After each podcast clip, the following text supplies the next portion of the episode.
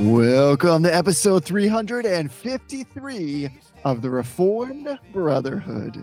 I'm Jesse. And I'm Tony, and we are proud members of the Society of Reformed Podcasters. Sky comes falling down for you. There's nothing in this world I wouldn't do. Hey, brother. Hey, brother. It's the summer of prayer still. We're working through the Lord's Prayer, and I'm pretty stoked about this particular phrase that we're going to talk about today because it is the um, most amazing, perfect combination of law and gospel in a really short number of words. And it's speaking my language professionally, all of which we'll get to. We're getting to that phrase that when you're in a place and you are together with the Lord's people and you are saying the Lord's Prayer out loud with one another, that you generally try to mumble through or go, forgive us our debt, trespass debtors until so we're getting to that point. We're, we're going to address all that stuff. We're going to talk about what is the definitive word to be used here. Or we're going to answer all those questions and possibly a whole lot more. But the questions that we need to answer first are what are we affirming with and denying against on this episode? So let's just go negative first and we'll just end at the, the height of frivolity and joy. So what are you denying against? Uh, this is a pretty straightforward one. I'm just I'm denying rain. I'm really sick of rain. It's been it's been alternating between like roasting hot temperatures and torrential downpours uh, in my state here for probably I don't know three weeks.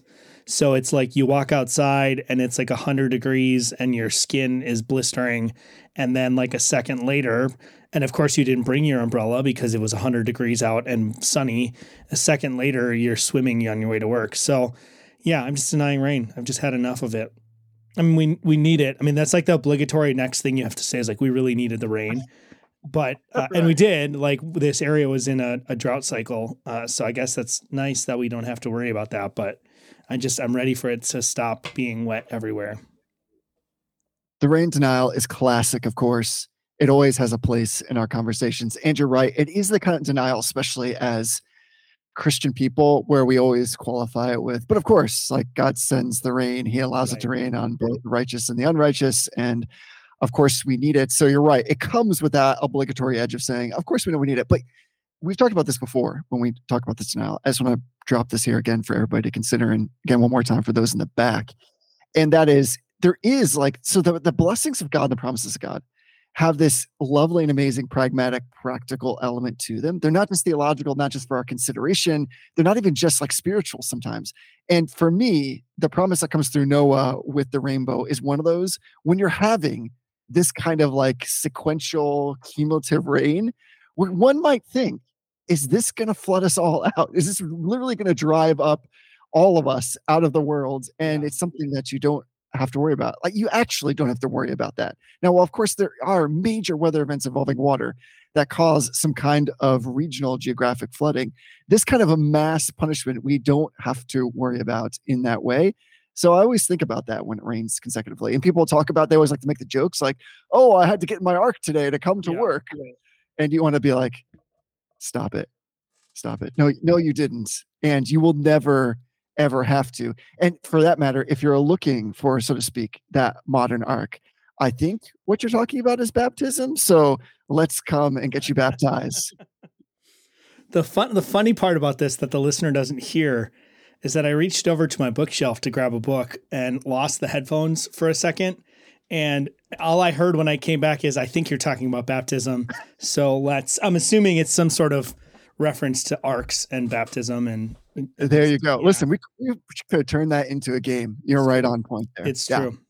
Absolutely. You're what about wrong. you? What are you denying today? I'm just denying against the creativity and the destructiveness of fraud. And of course, like when we're talking about fraud, and usually we're talking about some kind of financial nature, we're talking about being defrauded and the thing about fraudsters is they're just relentless, right? And they're just creative as soon as there are some kind of hurdle to prevent it to accomplishing that fraud, then a, a new one pops up in its place.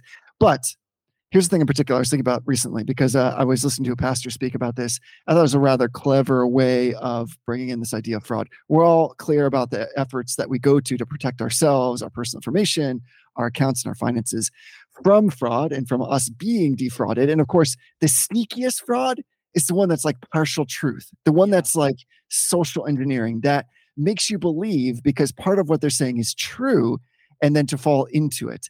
And this pastor in particular was talking about okay, what about theological fraud alerts? And that I thought was like right in like the wheelhouse, like right in our jam.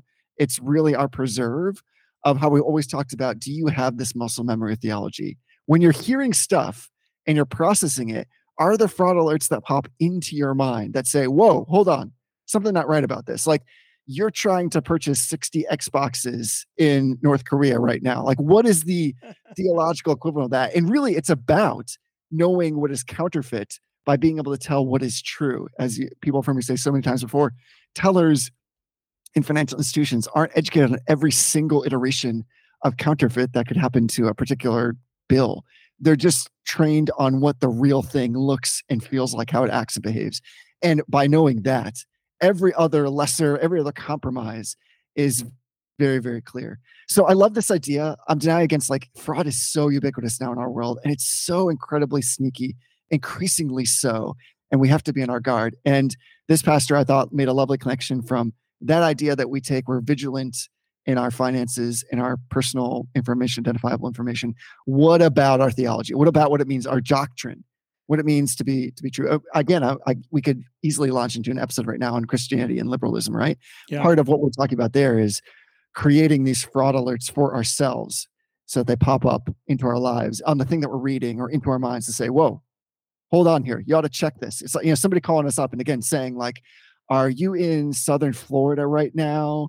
Uh, you know, again, like trying to purchase like 16 cars. And you'd be like, no, that's definitely not me. That's definitely not the truth. It's it's definitely not the right thing. Yeah. Or are are you in Alabama right now trying to subtly undermine the doctrine of the Trinity? Cause Something like that. yeah, that, that that's a good idea. I I think like I don't know. If I was a some sort of like coder or hacker, I would write a computer virus that just like trolled across the internet. I don't mean like trolled like was a troll. I mean like trolled like like phishing trolling. Uh, just like trolled across the internet to find heresy and then just like modified the web page so it was like flashing bright red. That that'd be a that'd be a worthwhile endeavor, I think. It would be, and in some ways, it proves the point that you can't vouchsafe that to somebody else. Mhm. We just have access to so much information, and so many things are being said in our own churches and our conversations. It's incumbent upon us, by the power of the Holy Spirit, to be so thoroughly. Again, we've used this metaphor, pickled in the scriptures Yeah. and good doctrine, so that it becomes plain when the counterfeit thing is presented to us, or some fraudulent version of that. And again, the danger with fraud is not that it's demonstratively false, but that it's partially true Yeah. and it leads you into some kind of error or compromise that you never wanted to participate in. So we need that in our own lives. We need to make that a priority. So I guess I'm saying like when we're studying the scriptures, it's also, of course, it's for our benefits, for our feeding, it's for our soul, it's a means of grace. It's also a means of making sure that we have strong fidelity to the truth and can recognize error. So maybe the scriptures itself by default is its ultimate fraud alert. But maybe that's the kind of language we should be using because it helps us to really properly identify and categorize what we're talking about when we see error. And again, it may be error that's unintended, but at least you can say, "Hey, that's that's some fraudulent action right there. Well, let's let's address that. Let's talk about that." And I think that's a, a lovely way in which to conceive it. So, dying against fraud, and I suppose affirming with to some degree coming to grips with having some measures of your own, making sure you're vigilant in protecting against fraud. So let's let's uh, end on a more upbeat note. What are you affirming with? So, most people who have been listening to the show will remember that I am sort of on this like productivity slash stoicism slash daily practice kind of a kick. And I've been doing the, I mean, it, the, the bullet journal method. I put that in like air quotes because there's no one bullet journal method. There's like the, the, guidelines or like the directions that are in the actual bullet journal method book but but I think it's in like the very first chapter where he's like, you're going to do this the way that you need to do this for your own thing. So there isn't any one particular bullet journal method, but I've been doing bullet journaling in, in some form or another since the beginning of the year. And I just finished my first Moleskine notebook, which is actually a really big milestone for me because I've started and then like stopped bullet journaling probably a dozen times. This is the first time I've actually made it all the way through. I'm not quite all the way through, but I'm going to start a new one because I'm far enough into the Moleskine notebook that it doesn't make sense for me to start August in this notebook because I'll finish the notebook before I finish August. So I went ahead and purchased the official bullet journal version 2.0 bullet journal notebook, which is a Leuchtturm 1917 notebook, uh, which is not your typical Moleskine notebook.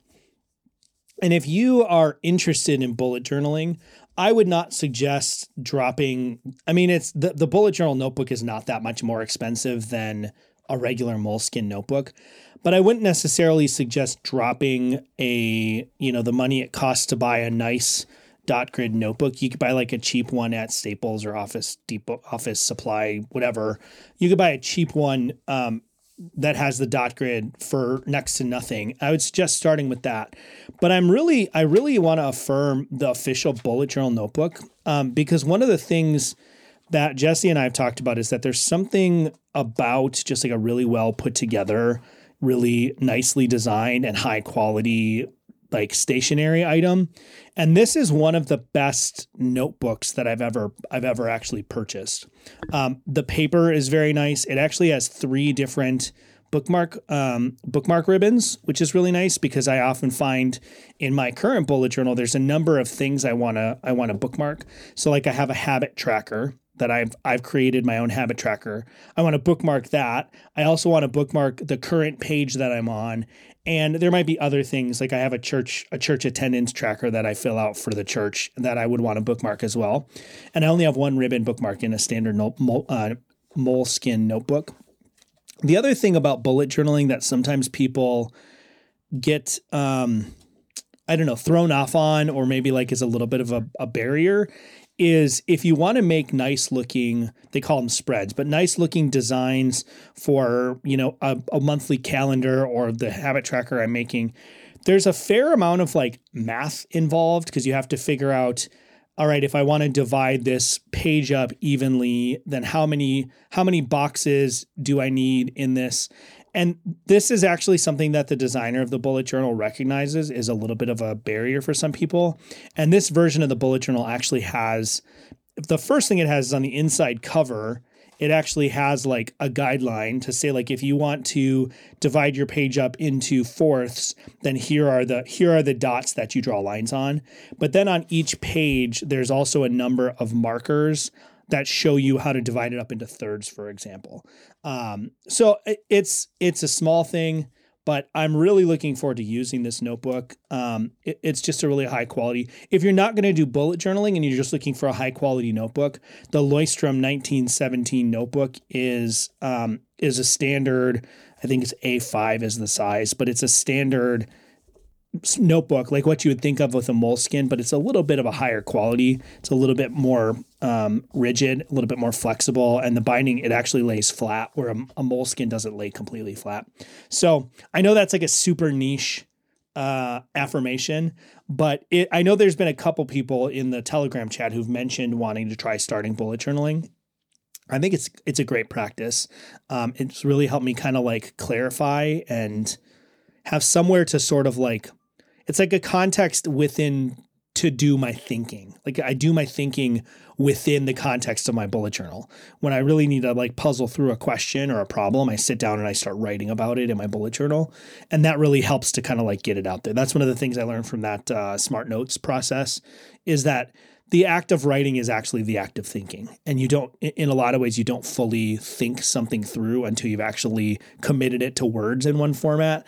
And when you write rather than just talk about it or think about it in kind of like mental sub vocalization when you write it out you actually are taking time to engage the words a little bit more thoroughly. So check it out. Bullet journal it's the 2.0 version. I don't know that you can even get the 1.0 version anymore but this is the 2.0 version.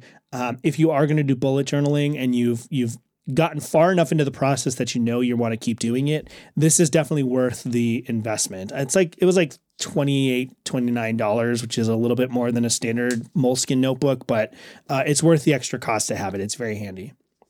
This is one of those affirmations firmly in the category of what a time to be alive Yeah. because this itself is a really kind of unique piece of technology. It's Mhm. at least a unique application that has been thoughtfully designed to help with a particular type of journaling and organization. It's great. And as we said before, one of the amazing things about having something that's a nicer tool like this, whether that be a notebook or maybe a nice set of workout clothes, is you're more apt to use them Yeah. if it's something that you enjoy and it's something that you've invested in. So if you're looking for a lot of encouragement, it never hurts to get something like this. And like we said before, this is the kind of thing that's great. We're always encouraging people, and, and I myself am always being encouraged to take more notes, to process more regularly, to whether that's in form of personal, private, daily worship, or especially on the Lord's Day as you're processing a sermon. I think it's really helpful to write Yeah. some things down, take that with you, and to make that part of your rhythm throughout the week. It takes very little time. And as you said, there's all kinds of studies, a plethora of studies that show that this is the kind of thing that helps us to retain and learn information, to internalize it, as it were, like into the essence of our being, so that it actually becomes the kind of thing that we can meditate on. So, what a time to be alive where you can purchase something that is really geared toward that end. Yeah. And there's something about um something about doing this analog that makes a difference. So I before I started bullet journaling, I was doing kind of a daily journaling process in my Obsidian, vault. Uh and it, it was kind of easy to it was like easy to pencil whip. There was something about doing it ironically calling it pencil whipping is is inaccurate, but I, it was easy to go through the motions without actually engaging. And it, I think it was because it's so quick, it's so easy to do, and it's you can do it so rapidly. You can type so much faster than you can write. Um, there's something about doing it analog that I think forces you to slow down, and really think about it. And I know too, like I don't have an expectation that anyone's going to like steal my journal and read it but the fact that it's it's right there on paper and anyone who picks up this piece of this this book could read what's there it makes you think through how you you write things and it also is there for you to review in a, a more tactile way i don't think i've ever gone back to any of the sort of journal style notes that i wrote in obsidian i still have them if i needed to search them i could I go back through my paper hard copy um, bullet journal on a regular basis. Sometimes because I'm trying to find something, like I'm trying to find the page that this tracker is on. I have like a reading progress tracker for the books I'm working on that I've created. I have to find that. I don't have it bookmarked, so I have to flip through. And oftentimes I find I flip through and I see a page that I remember and I reread it. So even just the way that you have to use an analog notebook causes you to be working in the material that you've created a lot more. So if this is a practice you're interested in, I would love to hear about what people think about this. If if people would be interested in doing sort of like a I don't know, like a bullet journaling discussion group to talk about this and how do we how do we modify this practice? How do we adapt it for Christian use? How do we plunder the Egyptians on this one? I think that'd be a really fun conversation for us to have in the Telegram chat. There've been, like I said, there've been a couple people who've talked about possibly doing something and working on this. I think it's a process that actually even though it's a self-reflective kind of meditative process, it's a process that works really well to to do in groups as well. To talk about what's working, what's not working, how are you setting up your spreads, what kind of tra- what kind of habits are you tracking? Um, I think that would be great. So if people are interested in that, they should let me know. But I just think it'd be a lot of fun to look through it. And again, this this is the Bullet Journal 2.0. It's made by Leuchtturm. Uh, it's just a really nice notebook. I love it. Again, it's great to have amazing tools that help us to be more faithful in our study of the scriptures that we might again internalize it, Yeah. memorize it, metabolize it, and then apply it in all areas of life. Anything that helps me do that, I want to get after. So good recommendation. You can never go wrong with having a nice notebook, especially because with those notebooks in particular, you can beat them up hardcore. Oh, Part of the reason they're so expensive is because they take a beating. Like they're meant Yeah. to be carried everywhere. Toss them in a bag, throw them in the back seat of your car, Yeah. run over them when you forget them in the parking lot. You'll just pick them back up and you'll just go back to writing. So Yeah. it's nice to have that as opposed to something somebody might be saying, like, why I could just go to Walmart to get something cheaper. You definitely can. Yeah. The whole purpose of this is that it will outlast and it will take all kinds of abuse. Yeah. Yeah. And there's all sorts of like covers. I actually have a a cover that I use for my bullet journal that also adds an additional layer of like durability. It gives me a little bit more space to store pens and stuff. So yeah, if people are interested in that, I'd love to sort of talk through what it might look like to to do sort of a, a bullet journal chat group to figure out how we're going to do this and what practice we're going to adapt. Just let me know. But but Jesse, enough about my bullet journal. What are you affirming today? I'm going with a book again and I'm just doubling down. This is kind of like the reaffirmation, the affirmation reprise, affirmation remix, whatever you want to call it, because sometimes you and I will have a conversation. We'll say, We just started this amazing book, and I definitely affirm it. And sometimes I never come back to it. So now I'm coming back to it because I finished a book that I started and gave an affirmation. And now I'm coming back around and saying, Listen, loved ones, this is like, it's got to be affirmation squared or cubed because this is even better than when I first affirmed it. So I'm affirming with this newest volume printed by Banner of Truth. It's John Owen's Gospel Life. And it's 13 sermons that John Owen gave, uh, really at the tail end of his preaching ministry. So, I mean, you know, he was hitting his stride and he hits his stride. This is one of those books that just gets better as you go through it. It, it seems to just gather more and more momentum, more and more fire. And, you know, there were times where I would just put it down because there was something so striking that was said and then there were times I uh, so something so striking was said. I put it down and I was like, I think I just need to throw this book into the bushes. Like I was just so excited, like I couldn't even contain myself. It he goes into great length expositing uh, Micah six eight. Uh, his treatment of what it means to walk humbly before God is bar none the best treatment of that particular phrase I have ever read or heard. And then, in addition to that, it ends with some sermons on death and dying and what it means to accomplish those things under Christ and by the power of the Holy Spirit. Again, some of the best understanding. And what interesting, in typical Puritan format, he draws from this simple text, uh, which is one of my favorite. It's from Psalm 61, verse 2. From the end of the earth, I call to you when my heart is faint. Lead me to the rock that is higher than I. Yeah. And that is the basis for his treatment of what it means to die well. This is 13 sermons you will never regret reading, and probably something from each one you will take with you. So I cannot affirm with greater gusto Gospel Life by John Owen. It's a little treasure, it's a Puritan paperback, it's relatively inexpensive. This is what you need to do go to Banner of Truth or Amazon, buy a copy for you and a copy for a loved one and read it together. You just won't be disappointed. Yeah. Well, the Lord knows we love a good book club. So we could do a we could do a bullet journal and John Owen book club if, if that whets people's appetites even more. There you go. Uh, There's lots of crossover there. I would like to think that the Puritans would have great appreciation for the bullet journal. I mean, Oh, yeah. basically, they were bullet journal. Like every Puritan sermon is kind of a bullet journal application, Yeah. uh, but not as brief as the typical journal would Yeah. like you to be. Well, uh, I, I mean that's that's actually probably truer than we intended it to be. Like the the practice of a commonplace notebook or a commonplace book Yeah. was was pretty well established and and pretty much anyone who was a, a man of letters would have kept some sort of commonplace book to I mean th- think about it like we are so spoiled and in some ways it, all of my all of my affirmations over the last like 6 months are all just coming together at the same time. In some ways we're so spoiled by our ability to just archive and retain information in digital format and pull it up whenever we want. But like that wasn't feasible. Like the the puritans didn't have logos bible software. They couldn't just like search for a quote from calvin or from augustine. So they would often and there was dangers to this but they would often have these commonplace notebooks where they would when they found a quote that addressed a topic that they they needed to to know that quote and have that quote accessible on hand they would hand copy it into their commonplace book. And they would create these these ways to uh, index and reference so they could find the quotes they needed that, that you're right like that's that's basically a bullet journal and building a second brain methodology Right on. so the, these things that we've tapped into that Jesse and I have been talking about, these productivity things, they're not exactly new. They, they might be new.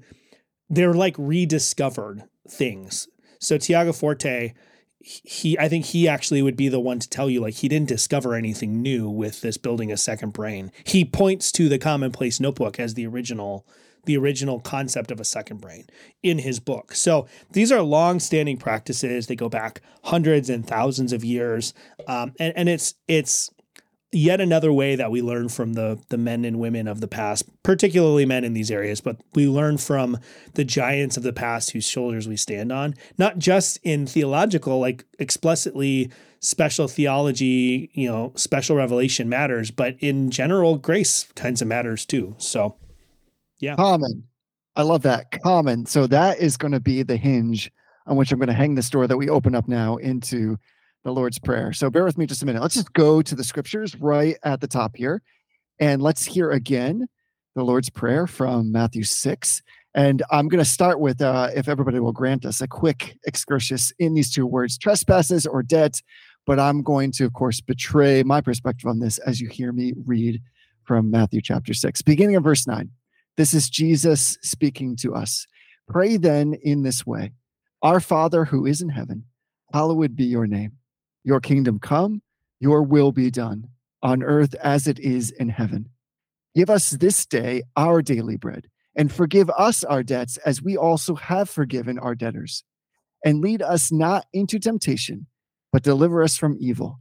For yours is the kingdom and the power and the glory forever. Amen. Now, we spoke on that last episode about bread, and to me, the connection here as we roll into this request, which is just a flooring request, is that we need the daily bread so that we might live. And in some ways, I think we need daily forgiveness so that we might not die. And even though that sounds really extreme, I think that Jesus is after that in presenting this as part of the model prayer. So let's talk real briefly at the top then here about these two words and I'll give my opinion. Then Tony, you can give your opinion, and we'll we'll see where we end up as just a way. And if you want to skip ahead, this will be very quick. So just skip ahead like 20 minutes, and then we'll catch you back up if you don't want to hear about our conversation about these two words and which is the better word and which one should we be using and all that stuff. And common is the hinge here. So I'll get to that in a second. So uh, to me, honestly, it doesn't matter a lot, but it may matter just a little bit. So like Matthew 6 12 has the word death, debts in it. Matthew 6:14 has trespass, Luke 11:4 has sins. There are three different English words for three different Greek words. So whether we pray for our debts, our trespass, or sins to be forgiven, we're praying biblically. I think that's right. an important thing. So we're not going to divide over this. It's very much an open-handed issue, if it's an issue at all. The words mean roughly the same thing, but, and it might be a fairly large but here, they don't mean exactly the same thing. So, of course, like the word trespass suggests that we have violated some kind of rule or committed like an infraction but the word debt suggests that we owe God something that we cannot pay. So, forgive us our debts really suggests that we've done things that we should not have done and left undone things that we should have done. So, for to me, uh, as a person who works in finance and understands something about borrowing and indebtedness, here is why I prefer debt in this situation and why I think it is a better frame in which to participate in the Lord's Prayer think about a trespass sign. You know, my, my parents, uh, your in laws, they have a trespass sign on their property. Now, if I do not have permission to be on the property, I see the sign, I go and walk on their property, but nobody knows. Like if a tree falls in the woods, right? Nobody hears me, nobody sees me. I walk away. I've certainly transgressed a law, but there may or may not, in that sense, give me the idea that there is some something hanging over me because of that infraction. However, if you think about what it means to borrow money, for instance, and if you borrow money and you repay everything except a dollar or a penny, technically you're still in default. They are under that legal obligation. It stands over and beyond you. It's more than just a trespass. It's emphasizing the fact that whether or not there are consequences or that's even observed, that there is some kind of burden being accrued behind the scenes, whether or not it's seen. And so, because that, it must be dealt with. And sin is to me much more like debt than it is like a trespass, though it certainly isn't less than a trespass. So here's where the common comes in. Forgive us our, us our trespasses actually really comes more from the book of common prayer, which is why like so many people use that word generally in the Lord's Prayer. The Geneva Bible, the King James Bible, all use the word debts. I read from the NASB, which is a more literal translations using the word debts. If you know your church history, then you know the Book of Common Prayer was and is still used by the Anglican Church. So denominations that came out of that Church of England, Episcopal, Wesleyan, what else, Methodist, tend to use trespasses while most everyone else says debts. So it can be a kind of a signaling of church history there. But I'm going to promote and promulgate that as we talk about this, I'm thinking about this as debts for that very reason. So, enough for me. What say you? See, I take a slightly different approach to you? get to the exact same answer. So, Oh, never mind. Yes. but also how dare I? Um, this is so this this is one of the things that's remarkable about the Bible, and this is a perspective that I have that's changed over the last I don't know last maybe year and a half two years. I'm beginning to be convinced that for the most part we don't need much in terms of textbooks in seminary apart from the Bible and then a few a few heal- healthy commentaries on the Bible. And what I mean is this is that within this very passage here, we have a perfect example of why text text criticism as a practice is important. So there are some early manuscripts um, that actually utilize the Greek word for trespasses in this passage. Right. So there's some textual basis for this disagreement. It's not just that, you know, the Anglican Church or the Roman Catholic Church or whoever it was, it's not just that they introduced this word. Also, and this is something that most people don't realize when they talk about text criticism, is text criticism includes looking at documents that quote the Bible in the early church that are not themselves the Bible. So the Didache, for example, Exactly. when it's paraphrasing and referencing this verse, uses the phrase trespasses. So very early in the church, there was a there was a divergence of understanding of what what the original text said. Right? There was one original text, that's the inspired inerrant autograph. Then there were copies of that text. Some of them were faithful and some of them were not, right? So in this case, we have two competing um competing but totally compatible as Jesse says the theological difference in these phrases is minimal and within just two verses the same point is made using the other word. It's the exact same word when Christ says, uh, "If you forgive others their trespasses, your heavenly Father will will forgive you, or will also forgive you." That word trespasses is is literally two verses later. So it doesn't change anything about the theological meaning of the passage. It does add this slight different nuance in terms of what we're praying. That uh, is certainly important and is something for us to talk about. But it doesn't change radically this the best textual evidence that I've seen is that the original word was the Greek word for debts. So for Right. me, um, theologically, I, I I agree with you. I actually think theologically, debts makes more sense here. It, it's us asking the Lord not to hold our sins against us, right? Exactly. when when we say to um to forgive our trespasses um that doesn't necessarily release us from a debt in, in like the real world right if if i um trespass on someone's property i may or may not incur a debt for doing that um if i if i did not have permission to be on a certain person's property and all of the legal requirements of notifying me that I was trespassing were met, I may not actually incur a debt, right? I, I- they, no one may ever know that I trespassed on that property. Exactly. I may have like a crisis of conscience later and you go to that property owner and say, I'm really sorry I trespassed on your property. I never incurred a debt, even though I violated a law, right? I never incurred an actual debt. Had I not told them about that, I, there's there's no like relational debt that I needed to resolve. But a, a- an actual debt must be forgiven, or as Jesse's saying, or it stands over you. So f- Right. in my mind, there is this concrete um concrete reality that this phrasing represents that is is really important to what it is that we're asking for. And we'll, we'll unpack that here. Um, but this is a perfect example of why as i said why text criticism is important because it's also very easy to understand from a uh, text critical position how it is that this word injected itself into the text right? Because we have this word literally just a couple lines later. That's one of the most common ways that modifications or or errors in manuscripts happen is somebody is copying a text by hand and their eye jumps down a line because there's a similar word or there's the same word. And the word forgive um, in both cases is very similar. It's not identical. The word is not identical, and the form is not identical, but it's it's very very similar and similar enough not only in phrasing but also in theme that it would be easy to understand how someone's eye may have jumped from one instance of a word to another instance of that same word or similar word and just continued or copied it copied it wrong. So I'm with you. I think ultimately it doesn't make too much of a difference theologically.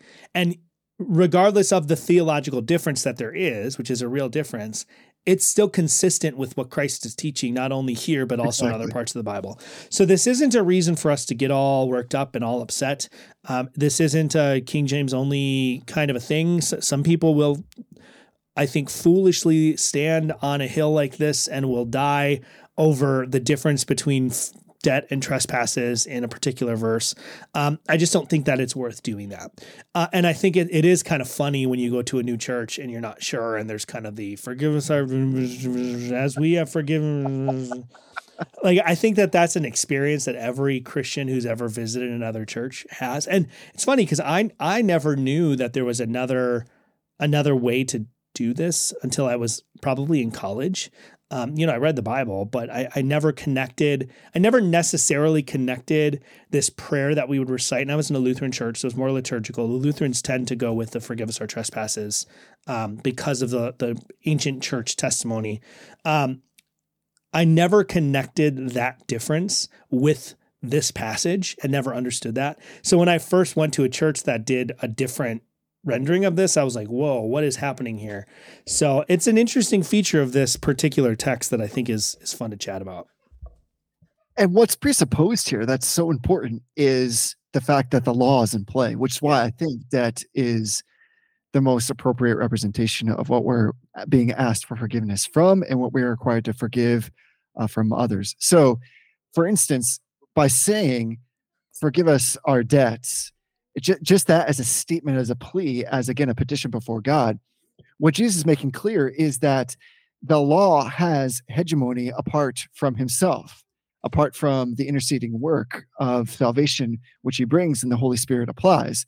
So when we think of debt, what that is literally is it's one party's claim on another. This is where there is some good differentiation with trespass because when we speak of debt, what we're basically saying is apart from Christ, the law has a claim on you because if you have behaved inappropriately, you have accrued against yourself something that you owe to someone else. Right. Not just like a stack of bad behavior that you is on a list somewhere, but that this thing actually has a claim on you. Yeah. And so that claim needs to be broken. It needs to not just be, like you said, absolved, but paid off. We need, again, the one who is just yeah. and justifier. That's what we need. And this appropriate tells us our condition, and that is you are under the weight of sin. That sin is debt because the minimum wages of sin are death. So sinners are debtors, and we just have no way of paying off that debt. You know, the good news of the Christian gospel that comes right on the heels then of the rest of that statement is that Christ has canceled that debt for us by suffering in our place. Jesus paid a very high price to secure our salvation. Redemption is an economic word. Yeah. So he takes this punishment that we deserved and he takes it on himself so that we may experience forgiveness of sins, new life in Christ, which leads us then by extension and by good practice and appreciation to forgive the debts of others that they would owe us. The claims that we have on them, we relinquish, we volitionally give up, we yield and submit because we see we have one who has done that. I want to differentiate one thing, and this might be a, a bit too technical, but I think it proves a point, and I'm curious for your opinion on this. You know, we've just come in the US into a season where up for debate and up for basically legal application was whether or not student loans were going to be forgiven. And I've seen a lot of things that people misunderstand, of course, finance generally, but also I think they misunderstand it in the context of what we're asking for in this petition here. And that is that when the student loan debt was going to be, I was hearing this word forgiven, of course, what we were actually talking about pragmatically and quite literally is not a cancellation or forgiveness of debt, but only a transference. That is, the student no longer has to pay that bill, but somebody else, and in this case, the taxpayer, was going to have to foot that bill. We're not talking about transference here. And the difference between the two is that Jesus is the perfect stand in, the perfect representation. It's not a transference in this case. He is able to cancel the debt. We are able to pray this prayer because he comes and doesn't just pay it off, but represents us as if we ourselves had paid it off and we Yeah. receive all of the righteousness of Christ. And so it's as if he not only pays the deed, he is the one that can tear it up Yeah. and that's the difference so if this is not transference and i'm being particular there because i'm kind of importing some economic terminology don't get that twisted with imputation what i'm basically saying here is this is not like debt in our world in debt in our world somebody else will always have to pay because there's nobody exactly like you who's gone through your exact experience who is like you in every way but without sin somehow and therefore can say i will stand in and pay the debt and even so that person does not have superiority over the legal system in such a way that they could say, well, I'm going to cancel this debt and literally like tear it asunder, Right. annihilate it, pull it apart, deconstruct it.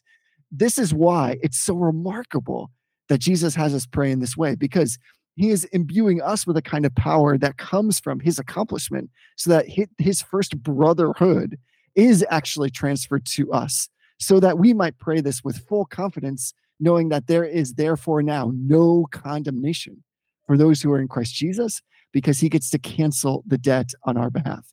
It's just like mind blowing. Yeah. Yeah. I mean, I, I, conversations about the the student loan scenario aside, because I think that that's a very complicated question. Uh, it would be interesting, I think, for us to talk about that uh, on a different show about the, the the ins and outs of that. I think I probably take a different approach and understanding of the the situation than you do, but I, I think you're right. Like Jesus, in teaching us to pray in this way, is also telling us that his father in heaven has the ability to answer this prayer right? He's not he's not telling us to pray a hopeless prayer um, or a, a prayer that god somehow cannot accomplish.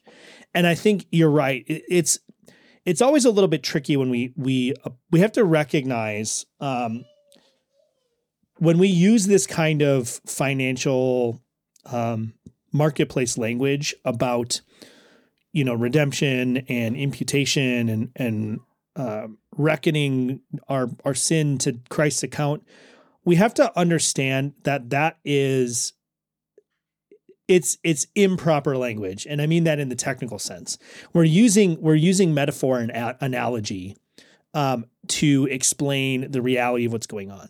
So it's it's not as though there are actual log books in heaven that God is keeping track of all of our sin and somehow quantitatively tracking how much we, we are obligated to him and then balancing those books, right? That's that's metaphorical language that not only we use, but the scriptures use. The, the word logizomai, which is the Greek word for reckon, he, he did not reckon his sin to him. Or in the Old Testament, it says, "Blessed is the man whose um, iniquity is not counted against him." Right? That that's that's biblical language, but it's language that is expressing um, a metaphorical understanding of what God is doing. Um, maybe maybe a little bit stronger than metaphor. It's not. It's not. It's not like a. Um, it's not like a pure metaphor where there's no there's no um, overlap with reality. But we also can go too far. I think sometimes if we use this language in a strict sense. We also have to remember that all of this has to be framed in the context of covenant.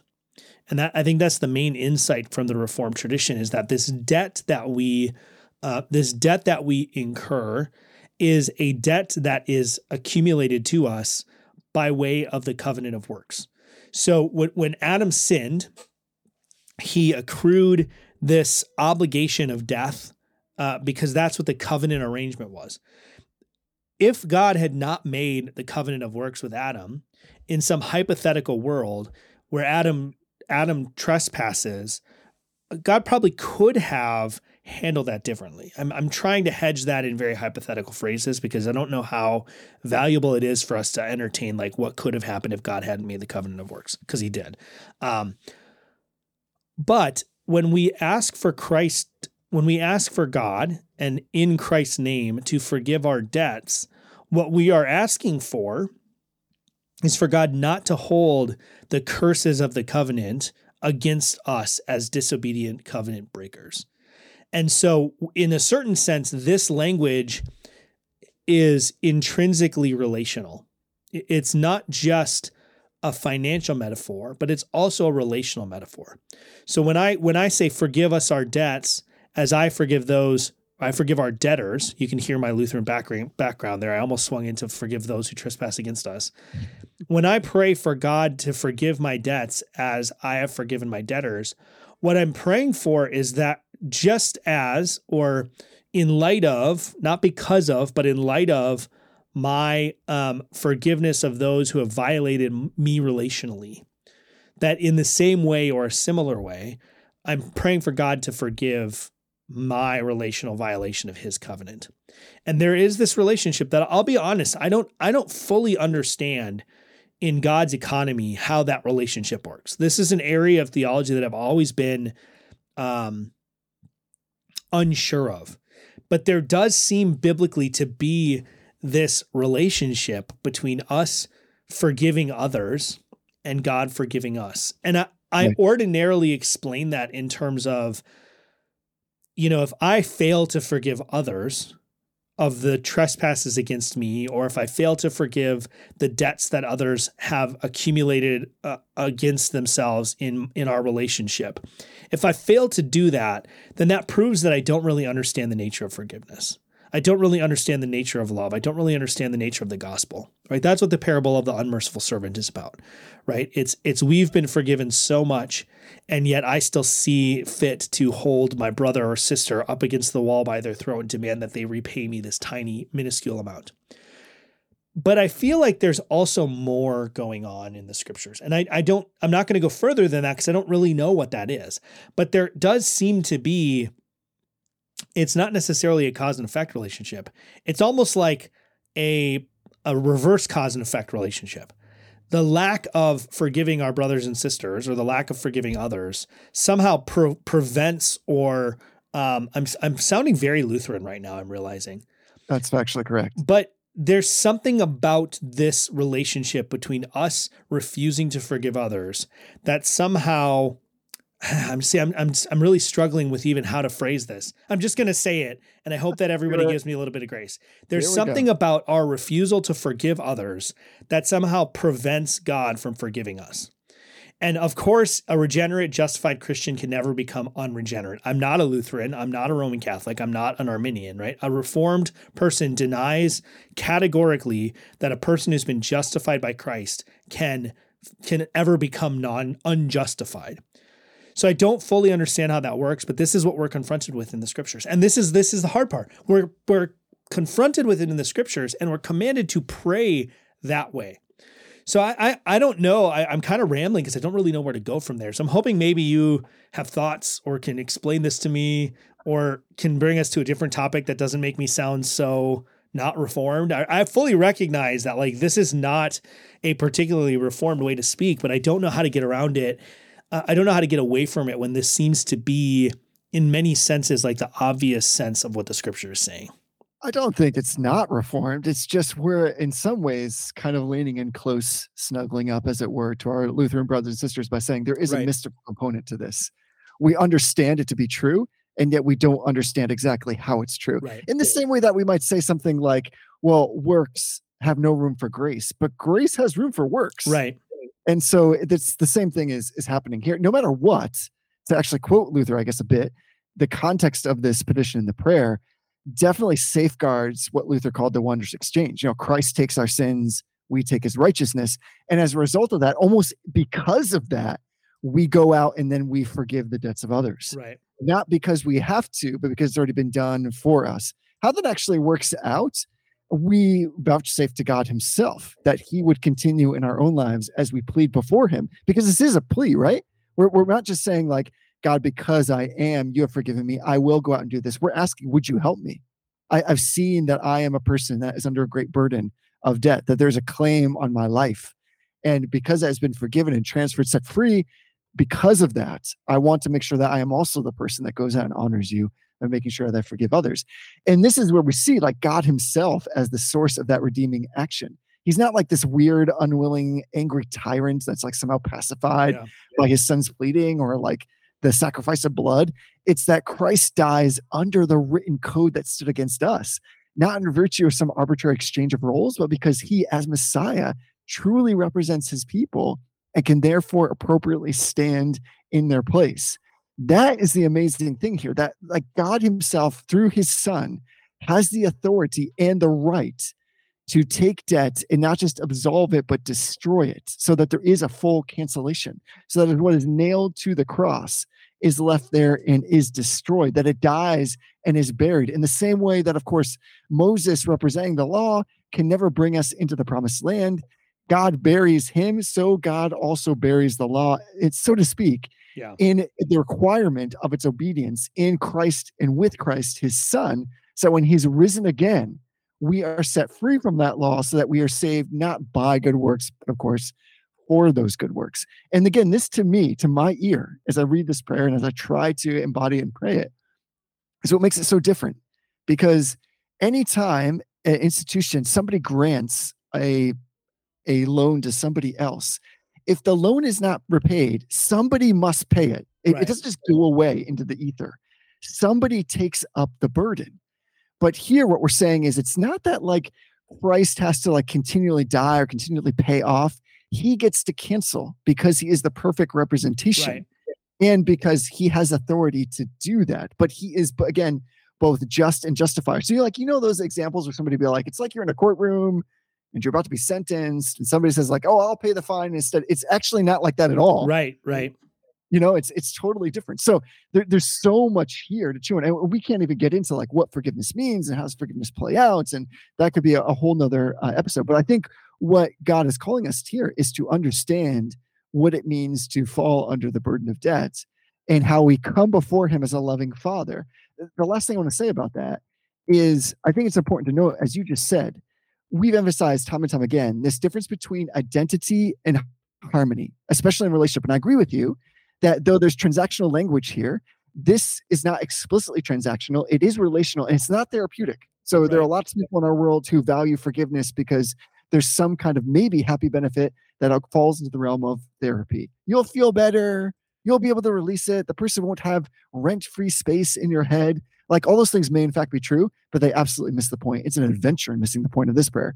And so if you're a Christian, we do not anymore fear condemnation because of Jesus. We we should not despair.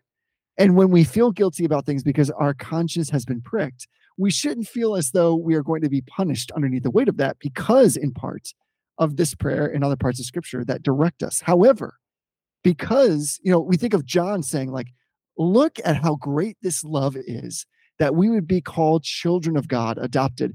Because we are adopted as children of God, when we're saved and justified in that moment, we now have an identity in Christ. And that identity is resolute and immutable. Yeah. But Yeah.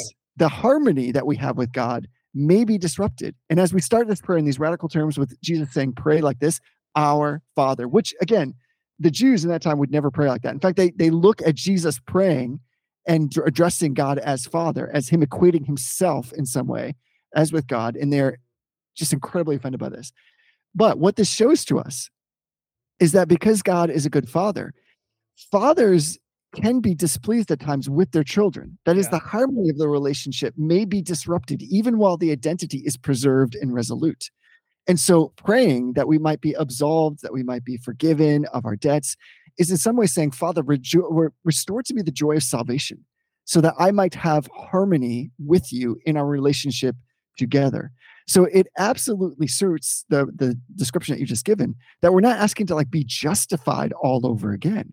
What we're asking for is to have the most important relationship, or should be the most important relationship of our lives, restored in such a way that we have fellowship and communion that's unencumbered, that there are no roadblocks, no hurdles, nothing standing in the way, that we're keeping short accounts, as Spurgeon would say, because we recognize that all this stuff is accruing against us. Even if we just like live life to the norm and we think that we're being moral and ethical, we're finding that the bill is coming up behind us. Yeah. And just like you go, you can go in any time and take a look at your phone app or go online and see what is the current balance of your credit card, assuming you have when you're using it. You'll see that it is there. And unless it is paid, it, it accrues, it accrues interest, and it comes for you. You can't get out from underneath it. You can't Michael Scott this and just declare bankruptcy. So it is all about our relationship with God, but it's not this like weird way where we say like my creed is Jesus, only Jesus. We're saying, listen, there is an underpinning of doctrine and theology underneath this. And I think that's what we're driving at. Like we're creating two sides of the same coin, relationship and doctrine, which drive us before the Father, who is a good Father, that says, "Come and ask for me, that you that I would continue to cancel the debt that is before you. The one that I did cancel, I would apply again and absolve you from." Yeah. Yeah, and and I think that's a good point too that the theology that we hold has to under kind of has to under underwrite this to sort of stick with the financial metaphors is when we pray this, just like any prayer, like we talked about in kind of the opening of this, any prayer is an act of faith. Like prayer is an act of faith. Right. And when we pray and we ask God to forgive us our debts or to forgive us our trespasses, and we affirm, we, we positively affirm that He has, He He can do this, right? Then we're actually we're actually expressing trust not in God generally, but when we understand theologically what the gospel is and how the gospel functions, we're, we're this prayer is a prayer of faith and trust in Christ, right? And so Geerhardus Vos is so helpful on this.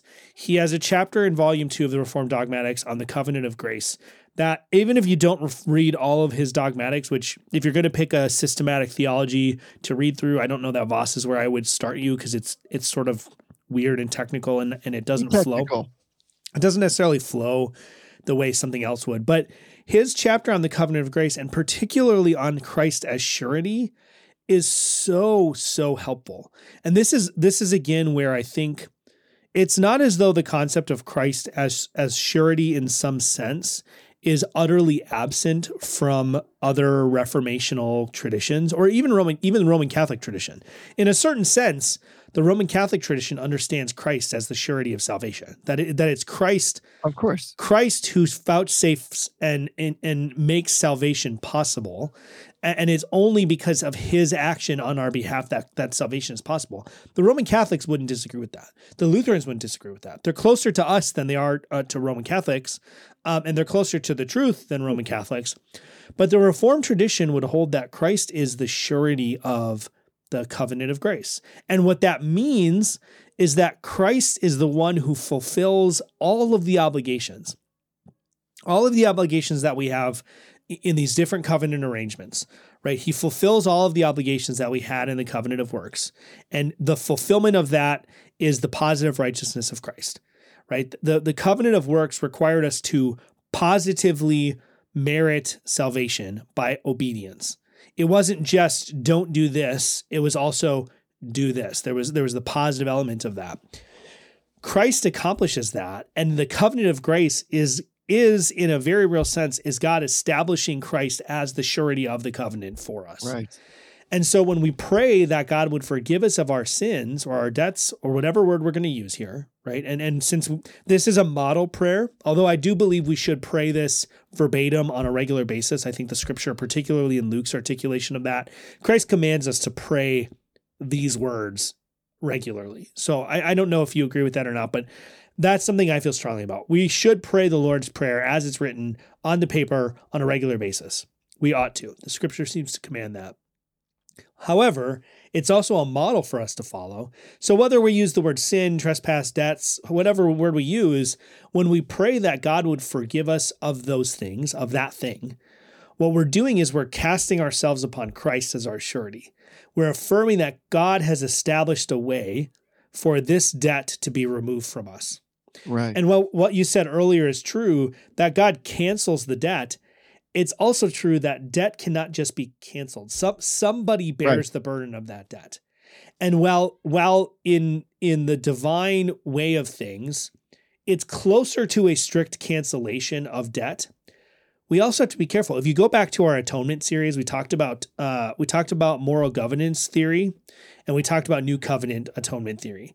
And in both of those models, God more or less ignores the debt that we have against him or that he has against us, right? He ignores the debt that we've accumulated against him.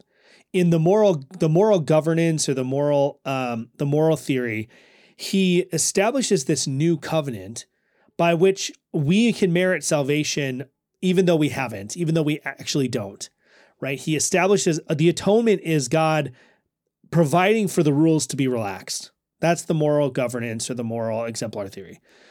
The new covenant theory is very similar in that it's an entirely new arrangement where the other arrangement is just discarded, right? And God establishes this entirely new arrangement by which we can be saved. That is categorically not what we are at what we affirm as reformed folks and it's categorically not what we're praying for we are not praying that god ignores our sin i know there's language in the bible about forgiving and casting in the sea of forgiveness. I get all that. But we're categorically not asking god to circumvent his justice and to ignore his his uh, his rightful claim on us in wrathfulness right? What we are asking for and what we're petitioning God is to is to accrue to us the covenant blessings because of the surety who is Jesus Christ. So when we pray that God would forgive us our debts or forgive us our trespasses or forgive us our sins, what we are praying for, and, and this just struck me, this is before the cross, right? Think about what happens immediately leading up to the cross. Christ, Christ recognizes the utter weight and burden of sin that he is going to bear on the cross. This is largely what's going on in Gethsemane. This is largely what's driving passages like Christ's, you know, um, great drops of sweat falling as blood to the ground. Like this is this is the anxiety of bearing the sins of the world and the pressure, the spiritual pressure of bearing the Father's wrath that is bearing down on Christ in the garden. He in this prayer, in this teaching, is teaching his disciples to pray that God would apply that pressure to him on the cross. Like, Exactly. He's asking, he's teaching them this before the cross, and then he's teaching us through that after the cross. But we are praying that God would load his full wrath. And, and obviously, I'm saying would in a sort of colloquial sense. We're praying that God would burden Christ on the cross with the full weight of our sin, and that he would take it away, and that in that we would be saved. And then that should necessarily lead us, and this maybe is the answer to my quandary earlier, but that should necessarily lead us to recognize that the, the petty, minuscule little debts that people owe against us, relationally, financially, whatever way it might be, those things are nothing and they should be released. Now, we had a conversation, I think it was like episode three or four. It was originally called The Nuclear Missile of Forgiveness. I think I've changed the, tape, the light, uh, title to something less uh, bombastic, but we did an episode on this and I, I stand by this. I fully stand by this forgiveness and reconciliation are two sides of the same coin. And so we we when we forgive another person, I think what we are talking about here is not we don't have control whether that sort of forgiveness equation balances. So we should not look at this and be like, wow, man, this person still is frustrated with me, even though even though I've forgiven them and, and I'm trying to reconcile with them, it hasn't happened yet. We shouldn't feel that burden as though we can control their side of the equation. And I don't know that I would call it full forgiveness if it's not received. Um, that's a topic for a different day. But we should be ready and quick to extend forgiveness. We should always maintain a posture that is ready to release someone from their debts as soon as they have asked us to. Now, there are lots of this is a this to go back to sort of the financial um, element of this to maybe tie back into the student loan forgiveness stuff. There are all sorts of uh, sorts of debt forgiveness programs within uh, the student loan structure, whether those are good, bad, indifferent, whatever. There are all sorts of structures for loan forgiveness within those contexts every single one of them you have to apply for. the, the government is not going to just keep track for you and then say like, well, you've met this criteria, so we're not going to keep collecting money for you. Every single one of them, you have to, in a certain sense, ask for forgiveness, and then they extend that or they complete that forgiveness by extending it to you. We only control the the stance that we hold of when we will be prepared to forgive other people. And the gospel should bring us to a place where we are quick to enjoy extending forgiveness to others.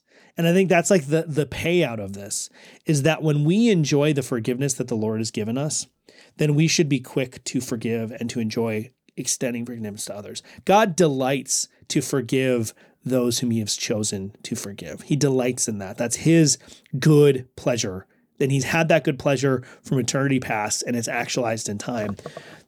In this prayer, not only are we asking that God would actualize that for us or, or concretize that for us, but we are asking him to bring us to a place where we now bear that same disposition towards others who have, have sinned against us or have debts against us or whatever. And I think that's beautiful. God is slow to anger, abounding in steadfast love, but he has to be provoked when there's anger.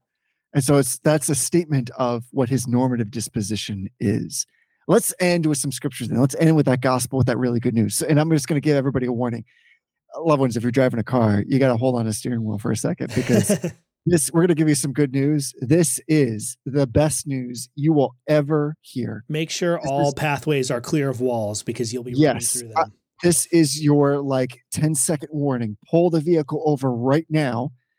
Stay away from all walls in any kind of place that you're at because you're going to want to run through them Kool Aid Man style. This is, if you don't understand that reference, Google Kool Aid Man on YouTube. All right. So this is Colossians 2, verses 13 and 14. This is one of like, for me, if you have to pick verses, honestly, like if I'm on my deathbed, uh, you know, obviously we say all scripture is God breathed and is useful for teaching and reproof. All that's that's all true. However, if you have like five minutes to live, do you want somebody to read to you a genealogy? You want somebody to read to you from Colossians 2.